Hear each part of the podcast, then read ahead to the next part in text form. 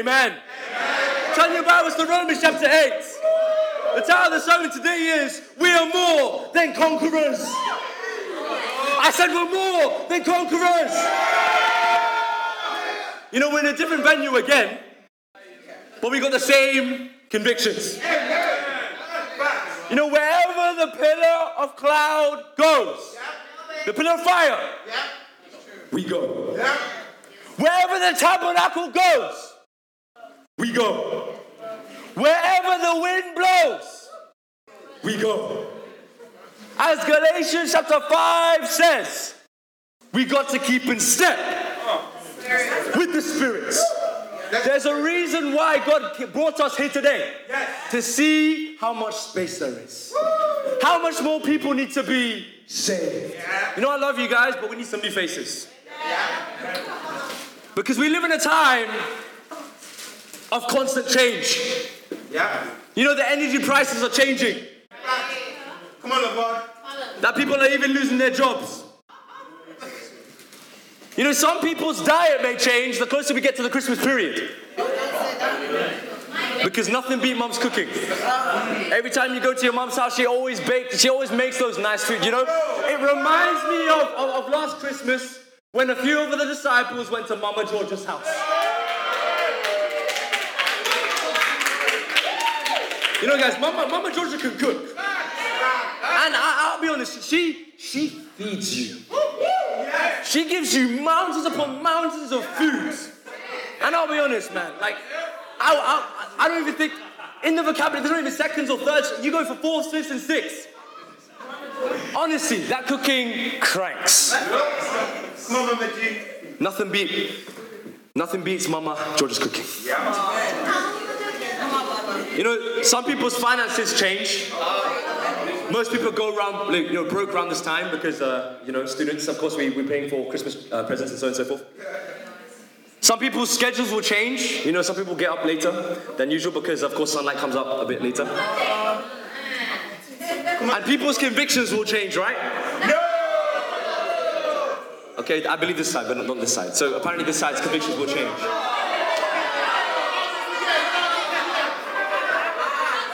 So your convictions won't change, amen? Okay, I believe, I believe you guys now. And you know what's ironic? Some people start changing and start becoming religious at this time of the year. I want to go to church now. I'm holy art thou. You know, circumstances change, but your convictions as disciples of Christ should stay the same. Sometimes it's something that we can forget. Ironically, today is Remembrance Sunday. To remember and honor the lives of those who lost their lives in the war to keep us alive even here today. Died protecting our country. And we're grateful. Yeah, every Sunday we remember who died for us all. That is Jesus Christ. Come on, Joseph. I hope you haven't forgotten what Jesus has saved you from. Save me from porn addiction. Save me from a miscarriage.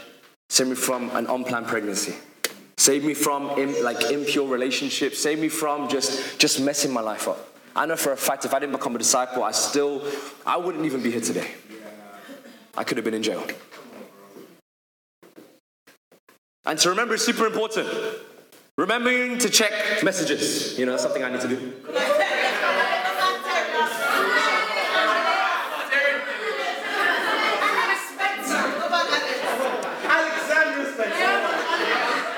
Looks like there's a lot of calling out sin You know, there's, there's remembering to revise for the campus students, amen. You know, remembering to do your chores for the teams. Let's go, Michael Bukasa. And remembering the meetings of the body, amen, disciples. You know, I remember this one phone time. And you love five times because, of course, I, I, of course, I'm now engaged to the love of my life right there. So, you know, originally I wanted to ask uh, Novella on the uh, on December 2020, uh, on the 13th of December, and I wanted to ask her on her birthday. And y- you know how it is when you don't know people's birthdays, you go to Facebook and you tried to search the, the, the birthday. And so I wanted to ask Novella on the 13th of December, but then God wanted to save me the embarrassment. He both made us sick at that time. And so I remember this one time I was I, I was debating whether I still remembered her birthday. I was like, what is it, December 13th or 7th? I remember she told me, when I said 7th, which is her actual birthday, she was like, no, it's not. And I got, I got, I scared, I got scared. I was like, no. I was like, you're the one I want to spend the rest of my life with, but I can't remember your birthday. You know, it, it's, it's never good to forget, amen. Because it said that one in ten have also been in trouble with their friends for forgetting either their name of their offspring or their birthday. You know, 6% have been dumped for forgetting their partner's birthday. So I was scared I was going to be part of that 6%. But I'm so grateful for Rafara reminding us of the birthdays every single month and week. That takes a lot of diligence. You know, people remember things they should forget, and forget things they should remember. Like the past. Literally. We should forget the past. There's nothing you can do about it. Why? Because what does the Bible say in Philippians 3, verse 13? It says, to forget what is behind and strain to what's ahead. If you hold on to grudges, to unforgiveness, to bitterness, and use it as an excuse of disobedience and say that's just who I am, you're not a disciple. Why? Because what you're doing is literally unbiblical. The Bible says, forget what is behind. Don't think about what's behind. Don't keep in your heart what's behind. It says, forget it. Forget it. Forget it. Because what you're doing is literally unbiblical. The scriptures say to forget it. You know, I messed up my exam yesterday in ICCM. I did. It was very humbling.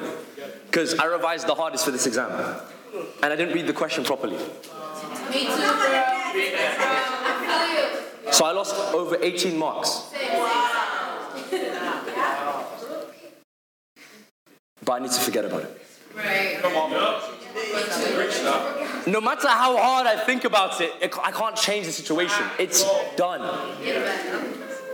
I believe we live in a time where people have forgotten who they are, who they were made to be. People get their identity from education, from their career, from the amount of money in their bank, from how they feel. People have forgotten about God in this country. Yet we sing, God save the King. God is always lost. Yet according to Jeremiah 1 verse 5, God knows us even before we were even a thought, or even before we even conceived. I want to persuade you today to let you know who you are, to let God tell you who you are, to let God define you of who you are, to define who the man you're called to be according to God, who the woman you're called according to the Bible. You cannot define a man without God. You cannot define a woman without God. If you try to define a man and a woman outside the Bible, it's unbiblical, it's satanic. I want to persuade you today that you are more than a conqueror. Jeffrey, you're more than a conqueror. Christina, you're more than a conqueror. Gabriel, you're more than a conqueror. Daniel, you're way more than a conqueror. Marcus, you're a conqueror. Mama Georgia, you're a, you're, you're way more than a conqueror.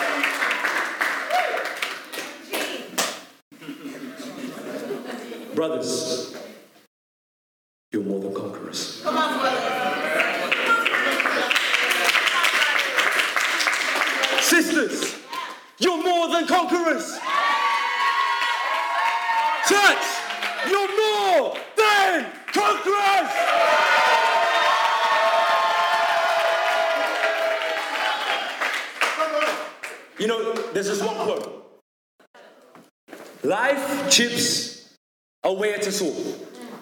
Some play the victim. Some choose to be a survivor. And there are those who choose to conquer.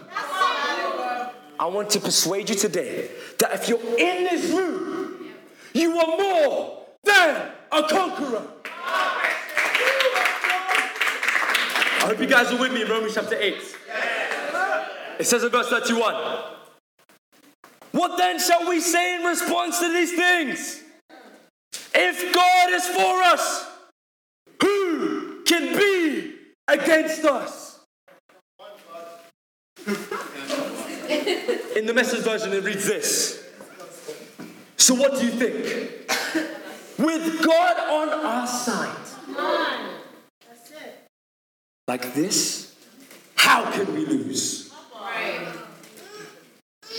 With God, he's convicted right there. With God, we can't lose. Losing isn't an option. Winning is the only option. And then it goes on to say this in verse 37.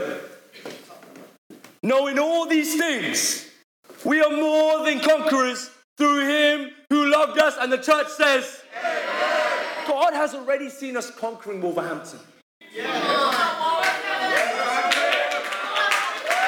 God has already seen us conquer Warwick. God has already seen us conquer the West Midlands, Solihull, Nottingham, all throughout the West Midlands. Because of God, we are more than conquerors. As disciples in God's kingdom, we are more than conquerors. As men and women of God, we are more than conquerors. And in order for us to be more than conquerors, we must first carry our own load. And that's point number one carry your load. Let's turn to Galatians 6. Galatians chapter 6. You know, it's said that soldiers and Marines in Iraq and Afghanistan routinely carry between 60 and 100 pounds of gear, including body armor, weapons, and batteries on a daily basis. Now, of course, the British, 100 pounds is 45 kilograms. And this is not even counting the weather conditions. But what's the principle? Each and every one of these soldiers carry their own load. The Bible says in Galatians 6, verse 5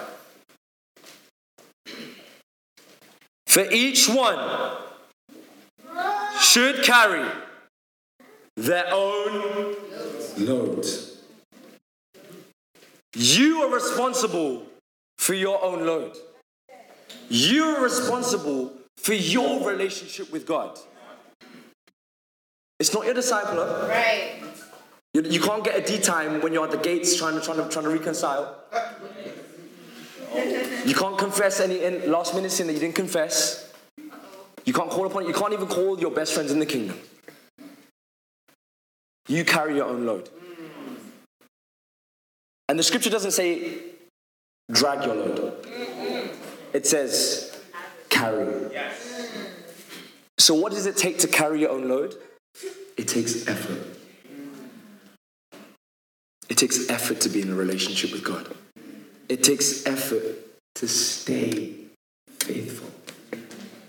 It takes effort to deny yourself. It takes effort, yes, to be rejected. Yeah. It takes effort to wait. It takes effort to even have multiple disappointments. To even, sometimes, I'll be honest, envy the world.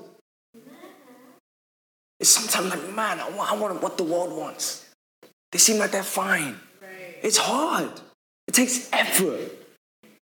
It takes effort to be patient, to be loving, and to even make disciples. It takes effort. You know, we live in a lazy generation. You know, I believe that this generation has become not only just physically lazy, but emotionally lazy. emotionally unavailable. In other words, what the Bible calls impatient.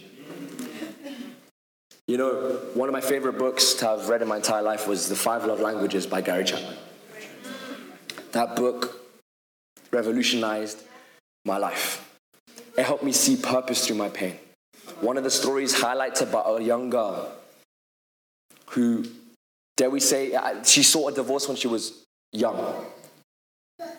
And then her mom got remarried. And she thought that the remarriage would spark a new relationship with her and her mom and her, and her stepdad. But she still got neglected. And then when, she, when, when her parents got a call from her school saying, Your daughter has slept with someone in the school. What the young girl said was, I was just looking for love. In each and every person, there's a love tank. And if that love tank isn't filled, they'll go to other things to fill that relationships, drugs, sex, money, power, clubbing. And that's why what we're doing is serious. We teach people true love, where they say, I've never seen anything like this. I remember the first time I came out to Campus Devo, I said, This place is weird. These people are fake. I'm like, there's no way that that guy who looks like Russell Westbrook, Dimension, he's so fired up. And then I see Paul Basari in the corner. Back when he had a goatee. And I was like, these guys are so fired up. I was like, I want to be friends with them. They're people I want to surround myself with. I was like, what, what's so different about this group than any other group? The love. The love. The love. You know, how does this link to being emotionally lazy? I used to work in Hamleys, and seeing some parents no longer give their time to their kids, it hurts. Like every time Anthony's like, hey, carry me, I'm like, I'm not gonna reject him. Because his probably love language is physical touch. So I'm like, hey, I'm gonna, I'm gonna love him. I'm gonna make him feel loved. Because what I see a lot of times today is that if a child is anno- annoying you, you just get your phone, emotionally unavailable, and just give your phone to them. Right. And that's it. And then we get confused as to why they don't want to spend time with you when they grow up older. And they become emotionally unavailable to you. And then they're the ones who argue against the teachers in the school because you just didn't decide just to put the phone to the side and actually just spend time with your child. We become very emotionally lazy. And it's not just that situation, it's in our relationship with God. We become emotionally lazy, emotionally unavailable. We become impatient. It's not someone else's responsibility to carry your load in your relationship with God. It's not your disciples' responsibility to keep you faithful, to keep us spiritual.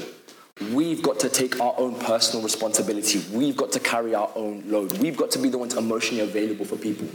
People pay to go to psychologists when disciples, disciples get this for free because we're willing to give our hearts, give our emotion, give our time, give our effort, give our love, give our patience, give, give our time. Question is, are you carrying your own load? Or are you expecting your disciple to carry it for you? Like, imagine discipling nine people. And remember, each load carry, weighs 45 kilograms. And if I'm carrying my 45 kilograms, imagine the weight of 10 times 45 kilograms. Trying to carry that. That's 450 kilograms.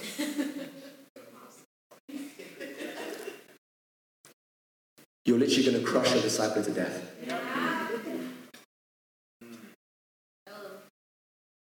The Amplified Version says this For every person will have to bear with patience his own burden. You have to, you have to be patient with your own burdens of faults and shortcomings for which he alone is responsible. You take responsibility for your faults and your shortcomings. A lot of the time, we say as disciples, Whoops, I fell into sin. Whoops, I just tripped up, I fell into sin. No, you gave it to sin. Because when you say you fell, you take away the responsibility from you. Come on, bro. When you say I gave into sin, you take responsibility that it was your fault. You gave into sin. You know what may stop people being more than conquerors is that they don't want to take responsibility. Not taking responsibility end up you being replaced. Turn your Bibles to Genesis chapter 6. Hope you guys are still with me. Genesis chapter 6. You know, one man who took personal responsibility for his relationship with God, and dare we say the rest of humanity, was that of Noah. He lived in a time where the world was full of evil, no different to today. Yet, in the midst of all this, the Bible says in Genesis chapter 6, verse 9, this is the account of Noah and his family. Noah was a righteous man, blameless among the people of his time, and he walked faithfully with God. What the scripture says here is he walked faithfully with God, proving that in the midst of evil, every reason to be bitter, discouraged, he still remained faithful to the end. He was more than a conqueror. The scripture says he, he took personal responsibility. Thus, what happened in the rest of the chapter, he was given the instructions to build the ark. Though what's hilarious is that it doesn't state that Noah took down the instructions. So this guy probably had a beast memory of I don't know how in the world did he make a, an ark. And then the scripture goes on to say in Genesis 7, verse 1. Then the Lord said to Noah, Go into the ark, you and your whole family, because I have found you righteous in this generation.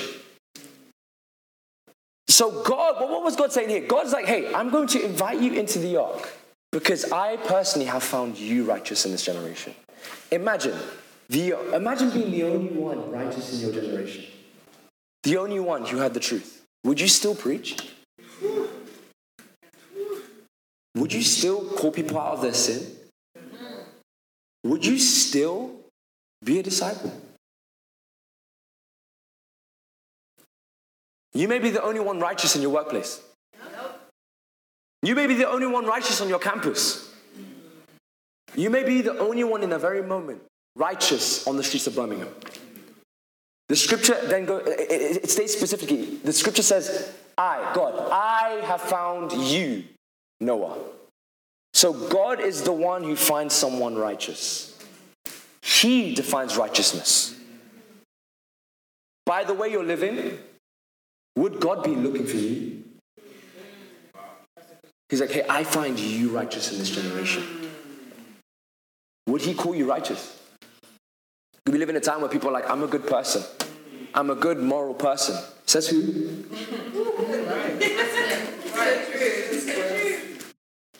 Because you, as a law, you've lied before, right? And if you say no, you're lying. So you, as a law, are flawed. So I can't take your word for morality because the law can't be flawed. So that technically, there's no such thing as an atheist because they love their sin. They just use it. Hey, there's no God to define it to say, hey, hey, I can, I can do all the sin I want. You can call yourself righteous, but would God be looking for you? Other translations say, I have seen as righteous. Question Does God see you as righteous or rebellious? Oh, wow. Righteous or rebellious? To be righteous in this time was to be a preacher, according to 2 Peter chapter 2, verse 5. So if you're not preaching, you're not righteous. Come on. God's not looking for you. Wow. And guess how long Noah preached for? 120 years. Yeah, how many people did he save? Seven other people, or eight. Imagine, like, imagine, in 120 years, you only saved eight people. Wow. How much faith would you have just to see eight people repent? And that was just his family. He's probably like, no one's open! Why is no one open? There's no guest to Bible talk, no guest to church. But he stayed faithful all the way to the end.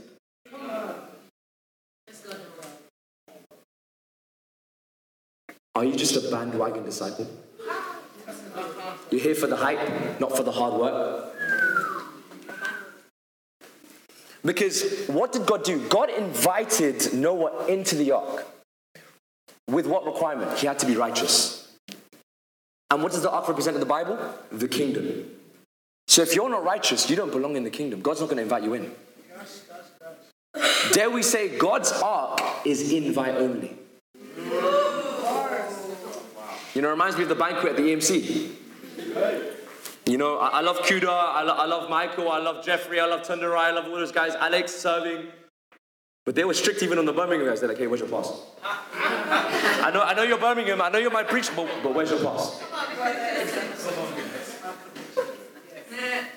The ark is invite only. Question is, are you righteous or rebellious? Genesis chapter 7, verse 2. Continue on reading. What does God then tell Noah? He says, Take with you seven pairs of every kind of clean animal, a male and its mate, and one pair of every kind of unclean animal, a male and its mate. And also seven pairs of every kind of bird, male and female, to keep their various kinds alive throughout the earth. You know, Noah had a cranking Bible talk. Let's go. Yes. Verse 4. Seven days from now, I will send rain on the earth for 40 days and 40 nights, and I will wipe from the face of the earth every living creature I have made. Verse 5. And Noah complained because he was 600 years old. No. What does this highlight? What does this highlight? Because he was 600 years old, amen? What does this highlight? Noah. You, you, you, it means you're never too old to do the work of the Lord, to build the ark, to build God's kingdom, and to preach the words. Come on, mamas.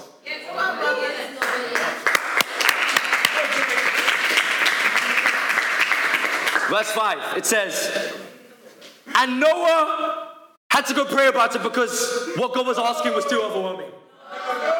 It was too much. I had to go think about it. And Noah had to take a break because the cost of being a disciple is too hard. That I can't give up everything. Yet God gave me everything.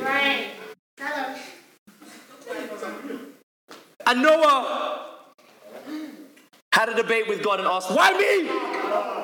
Why do I have to do it? Why not you? Exactly. If not you, then who? Facts. God doesn't make mistakes.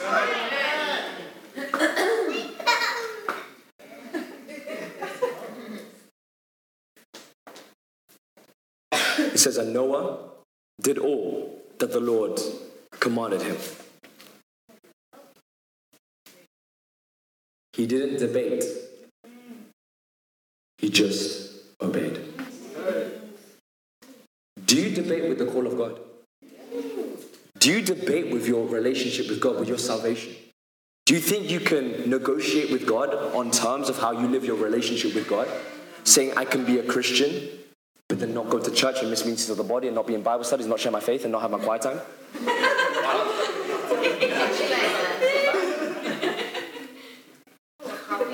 He didn't debate, he just obeyed.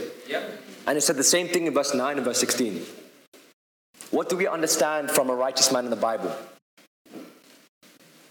It was in his character to obey God.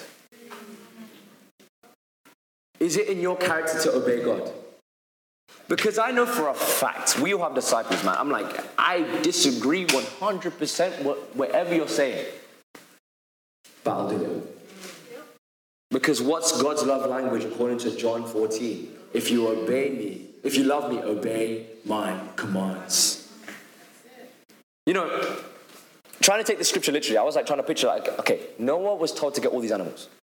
Now, imagine trying to get every pair of animal in seven days. Wow. Like, imagine Noah trying to catch a bird.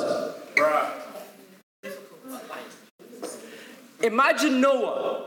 I don't know why my imagination thought this, but imagine Noah trying to catch a bee. Imagine Noah trying to catch a lion. Imagine Noah trying to catch a rhinoceros, a crocodile, a bear. You know, some scholars suggest that the number of animals that were required to be in the ark could have been around from around 1500 to about 7000. So Noah was challenged to, get these animals in seven days, 7,000. My goodness, that's a, thousand, that's a thousand a day. But let's look at the Bible. Let's see what the Bible says. In verse 8.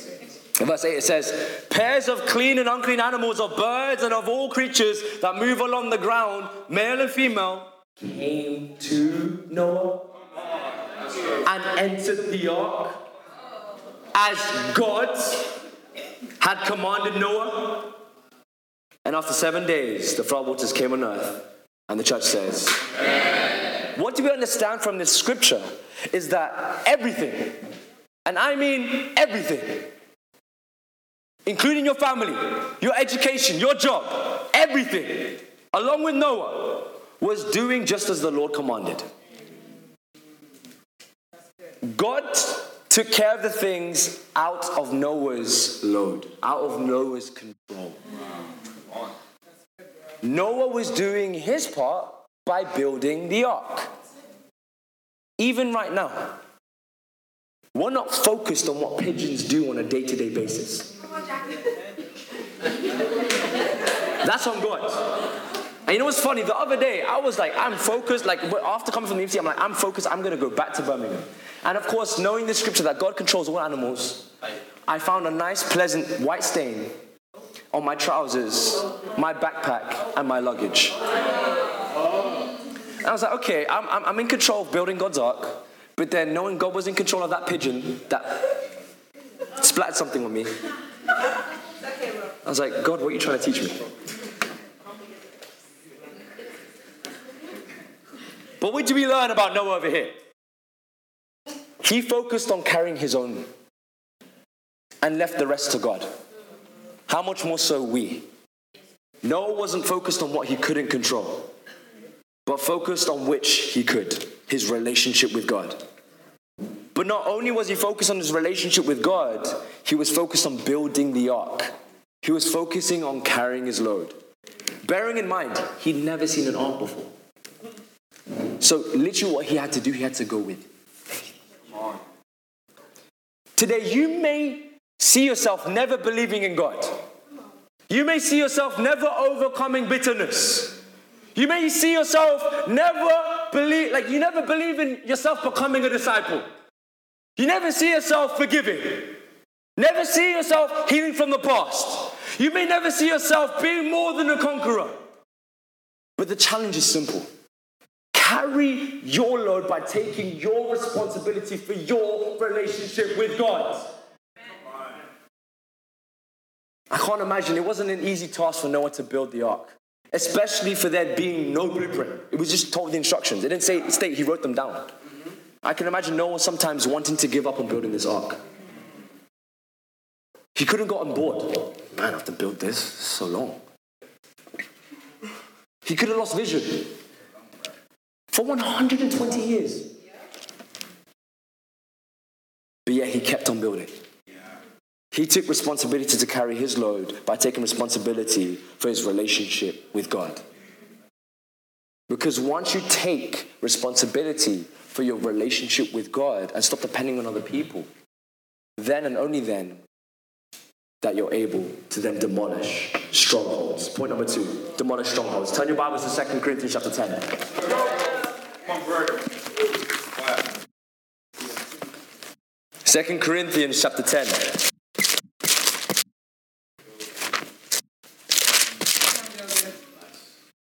You know, as conquerors, we are here to demolish strongholds. You ask, what is a stronghold? A place that has been fortified so as to protect it against attack. You know, we live in Europe. We live in a part of the world where it's fortifying the minds of kids in primary school to think it's okay to choose your gender. We live in a part of the world where it's fortifying the minds of young teens to think that abortion is okay. We live in a part of the world where it's fortifying that it's okay to watch porn since it relieves stress. We live in a part of the world that says that it's possible to live a good moral life without the Bible. We live in a part of the world where they say there's, there's such thing as an atheist. That's okay to be a God. That you can be religious and not be part of his church. But the Bible says in Colossians chapter 1, you cannot have a relationship with the head, with with the head without the body. If you say you have a relationship with Jesus but don't want to go to church, only when you feel like, oh yeah, I have free time, then you're not part of his body. You're not in a relationship with God with him. You know, I tell you the truth, we're in a war. We're in a war for souls. We're in a war to save the Europeans. We're in a war to save people from all of this sin. Verse 4. Come on. 2 Corinthians chapter 10, verse 4. The weapons we fight with are not weapons of the world. On the contrary, they have divine power to demolish strongholds. What does the scripture say is that once you take personal responsi- responsibility for your relationship with God, you put on the spiritual armor, as Ephesians 6 says, you can then take up your sword, the weapons that can demolish strongholds. The scripture says that the weapons we fight with, we, meaning as disciples, this is talking to the church in Corinth, which means as disciples, by default, you fight. Yeah. Wow. The scripture says we fight with. You're already fighting as soon as you become a disciple. Disciples not a coast. You're, you're not just you're not cruising. It's a fight all the time. Fight with your alarm clock. Fighting to get up early. Fight to go to that job you don't like. Fighting to share your faith. Fighting to have your quiet time. Fighting to memorize the first principles. Come on, Julie. You know, as disciples, by default, we fight. As soon as you become a disciple, you've then entered a war. Dare we say you've been enlisted? You say, I have decided to follow Jesus. No turning back, no turning back. In a war, there's no option to turn back. If you're a coward, you're actually the first one to be killed. Like, "Ah!" you're dead.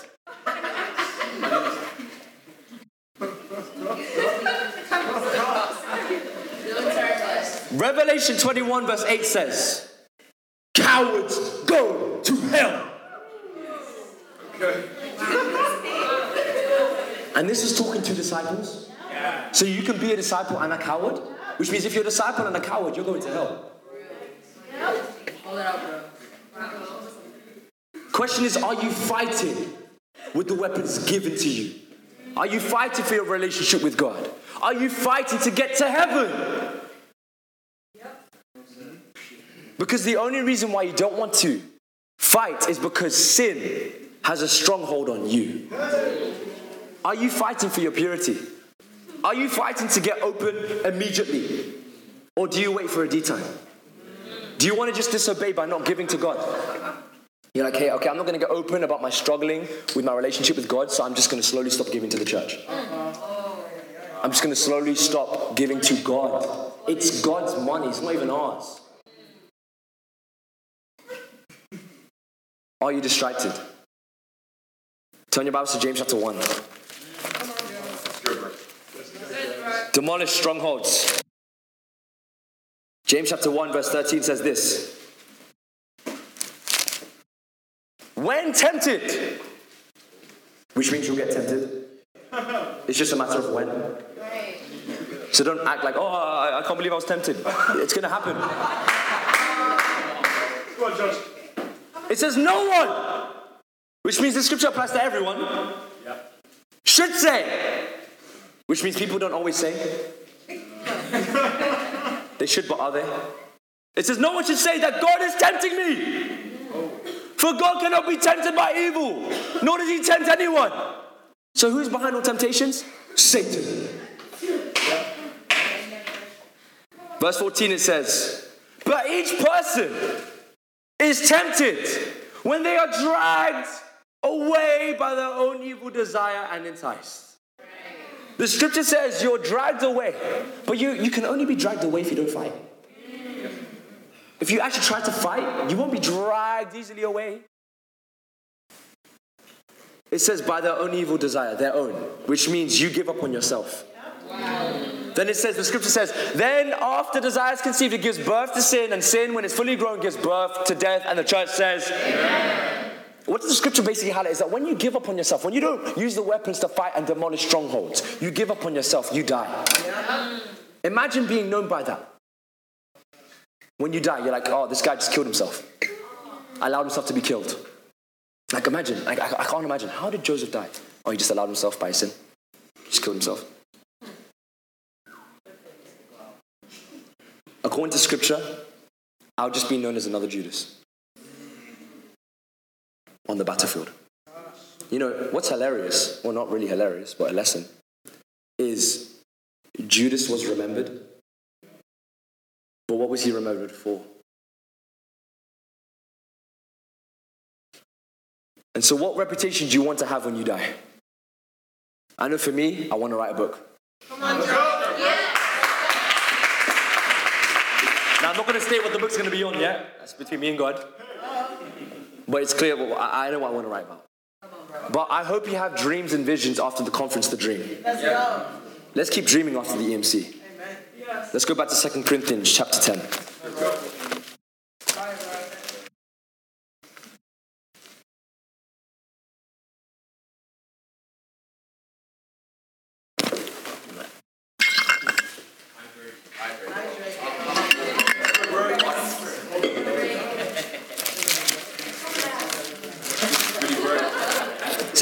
Corinthians chapter 10.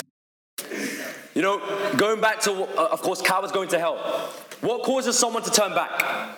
Comfort and fear. But let me tell you the truth.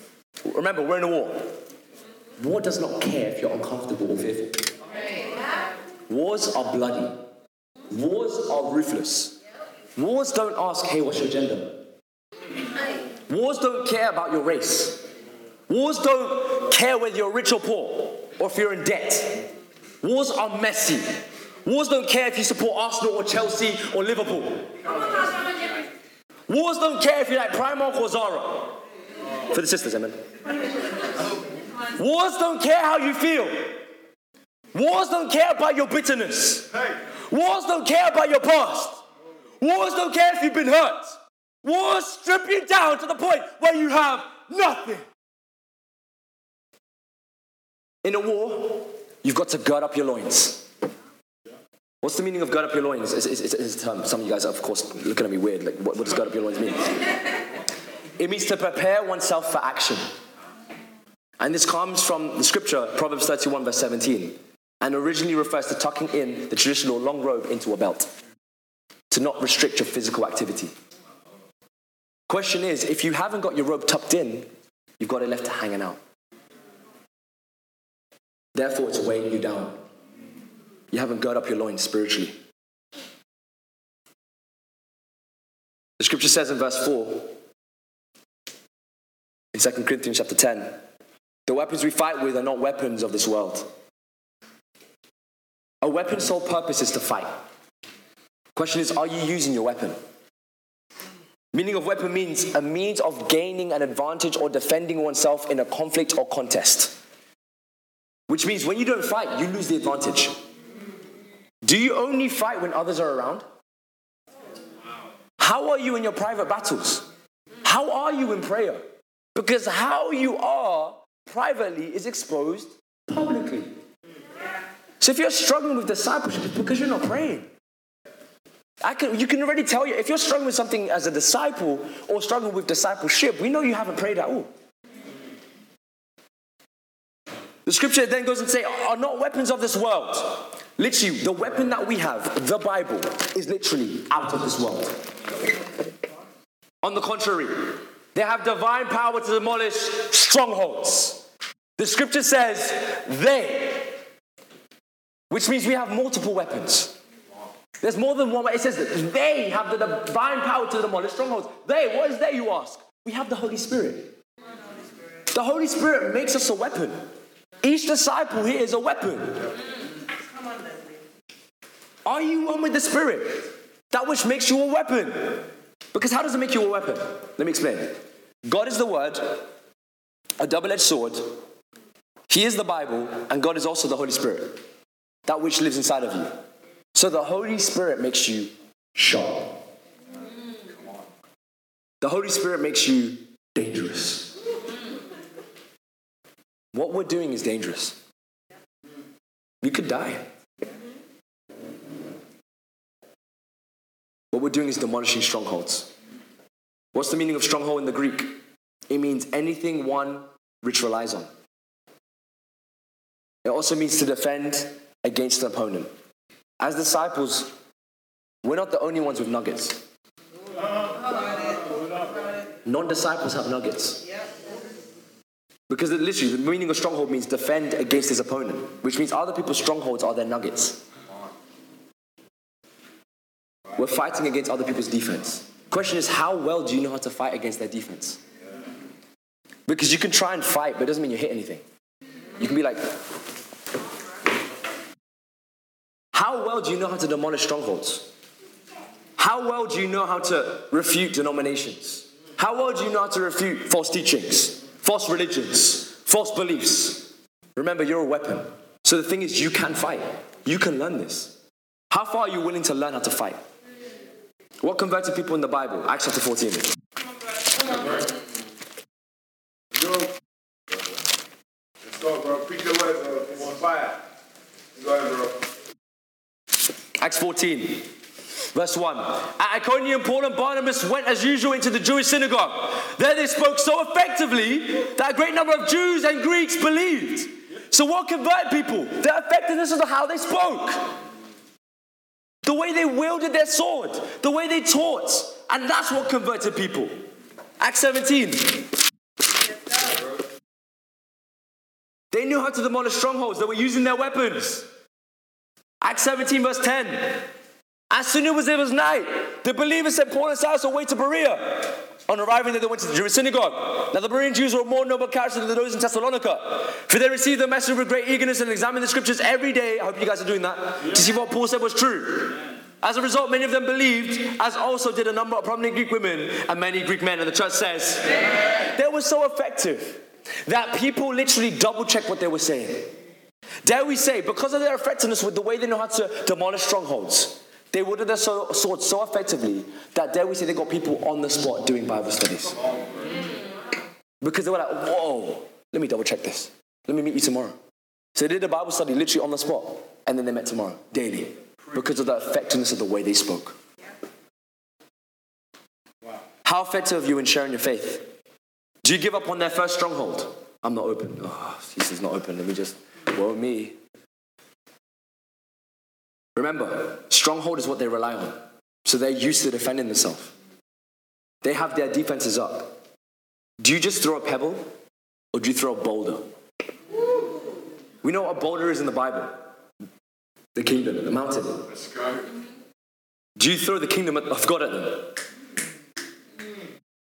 Message version says the tools of our trade aren't for marketing or manipulation, but they are for demolishing that entire massively corrupt culture.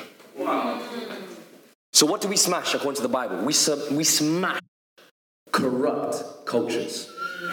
Now, it says corrupt cultures, which means culture is not a bad thing. It's when it becomes corrupt. God made all cultures in Genesis chapter 11. We made them corrupt. Racism, liberalism, communism, socialism, Buddhism, Islam, pluralism, Marxism, polytheism, pantheism, and all the other isms. Weapons are used to demolish strongholds, entire structures, destroy kingdoms that try to stand against the kingdom of God. They're used to demolish corrupt culture, insecurities, introvert and extrovert, smashing that as well because that was invented by a Chinese atheist in the 1900s.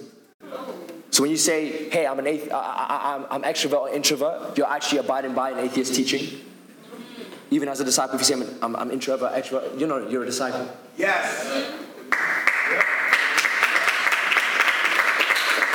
We're here to smash strongholds on sin Yeah. and help people hold on to the truth, the Word of God. Because by holding on, the truth will set you free from Satan's stronghold. The challenge is simple learn how to refute the false teachings of the world. Effectively wield our weapons and let's demolish the strongholds. Amen? Point number three, bring it in for a close. How bad do you want it? In 2017, a survey was conducted, and the question was if you could say in one word, what would you want more of in life? What would that be? Of all the things that people indicated they wanted more of, the following were the most frequently mentioned freedom, which is mentioned in uh, in John chapter 8, verse 31 to 32. Peace and purpose, which is mentioned in Philippians chapter 4, verse 4 to 7, Matthew 28, verse 18 to 20. Joy, Galatians 5, verse 22 to 25. Fulfillment and passion. And the number one thing that people desired the most, how they wanted, what they wanted so badly? Happiness.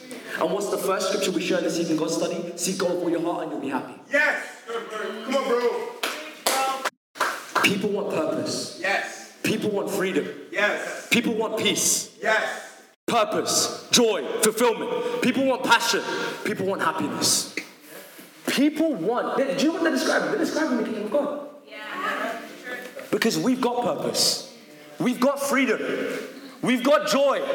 We've got peace. We've got fulfillment. We've got passion. We've got happiness.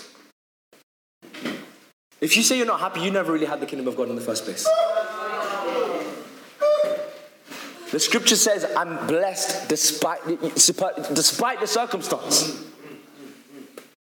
We've got what others want. How bad you want them to have it? How bad you want to give other people purpose? To see people saved? We can't get used to no baptisms. Not for the sake of baptisms, but the joy of seeing somebody.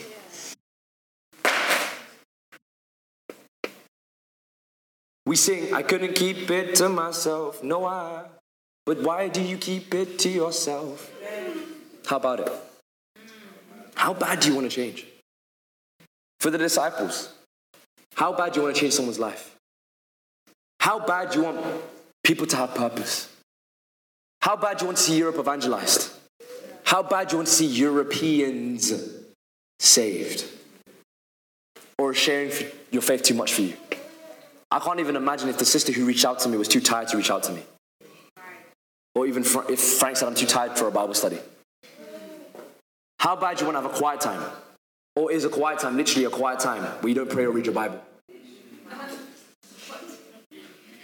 Of course, we have those mornings where you just don't. But when was the last time you let it study? How well do you know your Bible? How do you know your Bible? You apply it? Now, the reason why I'm sharing this is because we need to multiply, family. It can't just be 20% doing 80%. It needs to be 80% doing 20%. Because everybody's doing the work. It's so much easier to multiply. We're never going to evangelize Birmingham. Because my dream is to get regions. I would love four regions of 30. That would crank. Like, do you see it? Do you see scores of people coming from Coventry, a whole region? Scores of people come from Wolverhampton, Nottingham, and Solihull, and coming for congregational. There's no wonder why God literally gave us a mini Porchester Hall to give us vision of a congregational.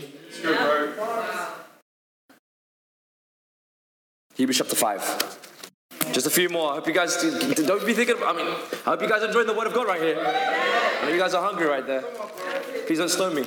It's the word of God. Keep the word of God, bro. Hebrews chapter 5, verse 11. We have much to say about this, but it's hard to make it clear to you because you no longer try to understand. In fact, though by this time you ought to be teachers, you need someone to teach you the elementary truths of God's word all over again. You need milk, not solid food. Anyone who is a milk, being still an infant, is not acquainted with the teaching about righteousness. But solid food is for the mature, who by constant use, let me say that again, constant use, let me say that again, constant use, have trained themselves to distinguish good from evil. It says acquainted themselves, meaning to make someone like to be familiar with. If you're still on milk, it says you're not acquainted with the teaching about righteousness, which means when it comes to doing the right thing, not doing the right thing is normal to you. Acquaintances are less than friends. Righteousness is literally foreign to you. The Bible says that you won't even be able to distinguish good from evil anymore if you don't constantly use your Bible. They all look the same. That's why the world justifies sin. How bad you want to deny yourself? How bad you want to carry your cross? To die to yourself. You're not you anymore. You're a window of faith so that other people don't see you, they see Jesus. It's time not to it's not it's time not to be thinking about it, but about being about it. We've got to get out of this mindset of, of an if-then mentality. If I had a baptism, then I would. If I had this person in my Bible talk, if only I had this certain character trait, if only if I didn't have this past, I wouldn't be like this. If only I had more time, then I would share my faith. How bad do you want to get to heaven? How bad do you want it? Last scripture, John 5. Come on, bro. Come on, bro. And this is point number three if I didn't say it. How bad do you want it?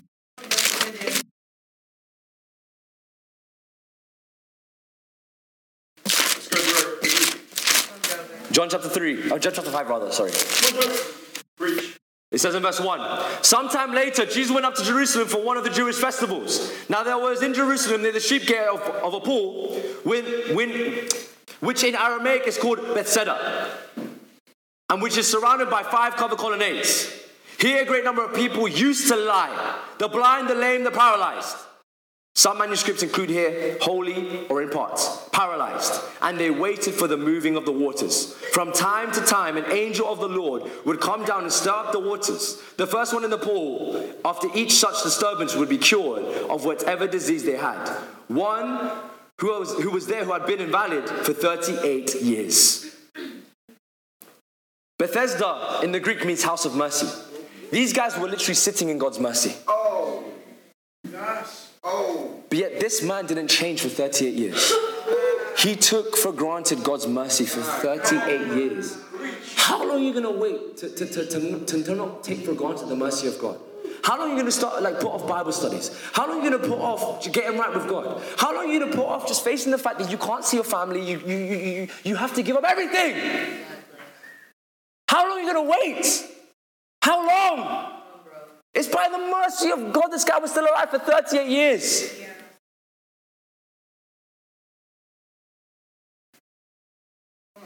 Verse 5. Meaning of invalid in the Greek means aesthene. Ah, I hope I said that right. Aesthenia, which means the want of strength. The scripture states that in the want of strength, he was in this state for 38 years. So his condition literally meant I want strength. But then he stayed in the same place.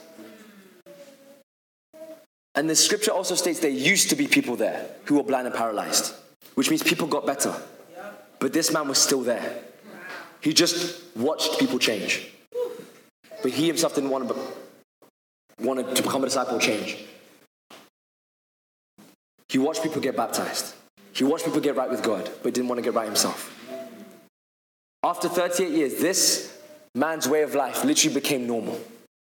Verse 6 When Jesus saw him lying there and learned that he had been in this condition for a long time, he asked him, Do you want to get well? How bad do you want it? In other terms, Sir, the invalid replied, I have no one to help me into the pool when the water is stirred. When I'm trying to get in, someone else goes in down ahead of me. He says, I have no one. So didn't everyone who was there. He had equal opportunity to everyone else there. They also didn't have anyone. But how come they got well? No. How does that sound today? No one can relate to me. Wow. You don't know how bad I had it. Blame shifting. Again, not taking personal responsibility and carrying your load for sin. What was the reason why he said he wasn't able to get to get in? He didn't ask for help. Not asking for help is sin. It's pride. Ask for help. Struggling financially, ask for help. Struggling spiritually, ask for help. Don't avoid discipling. If he really wanted to get well, he would have slept inside the pool. Question is, how bad you want to change? How bad you want it? There's a saying a plan without action is not a plan, it's a speech. Because the meaning of want in the Greek means to have in mind, to take delight in. When you've been told the same thing to grow in a certain area, confidence, integrity, and, and stop being insecure, be secure in God's love, what you have in mind is what you want. So if, if being secure in God's love is not in your mind, it's not what you're going to get. If you want to be fruitful, it has to be in your mind. Dream to evangelize the world, it has to be in your mind. Want to baptize all nations, it has to be in your mind.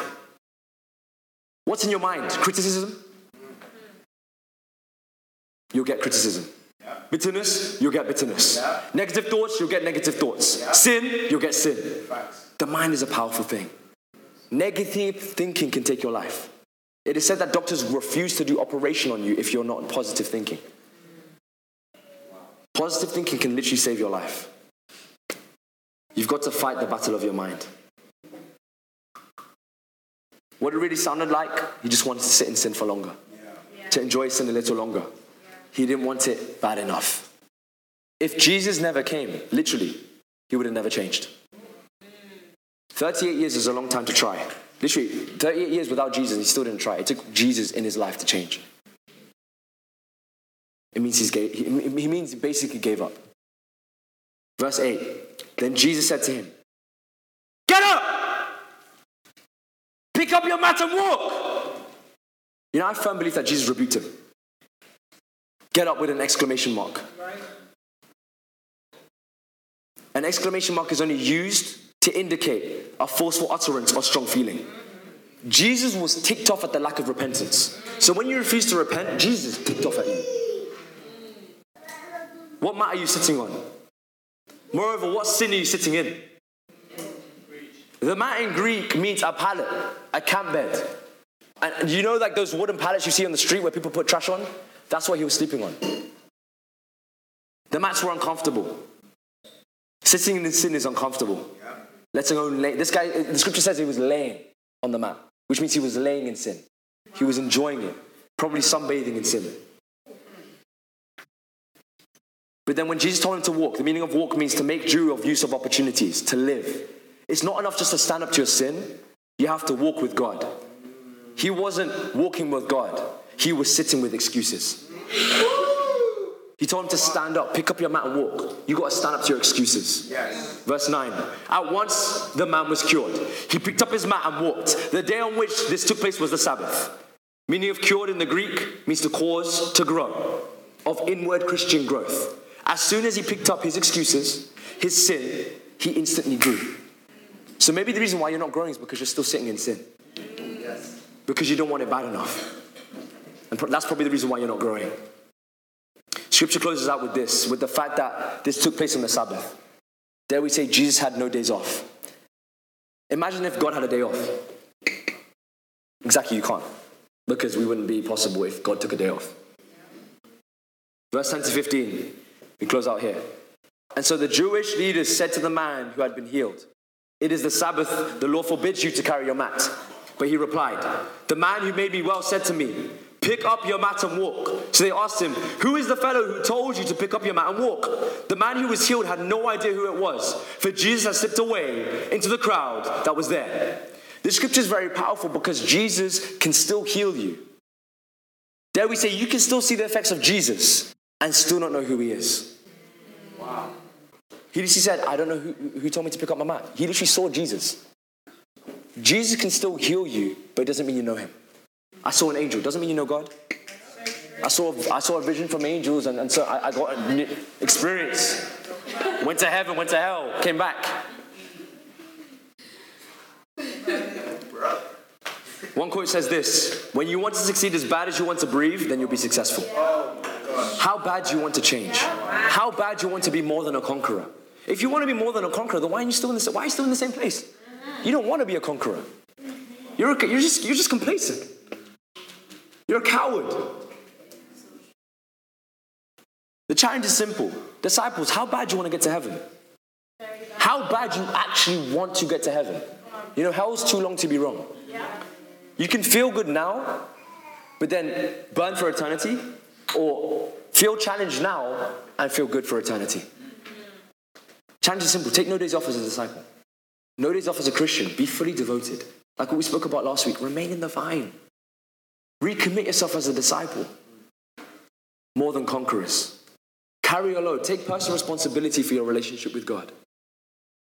Take personal responsibility so then you can demolish strongholds and take no days off. I love you and to God be the glory.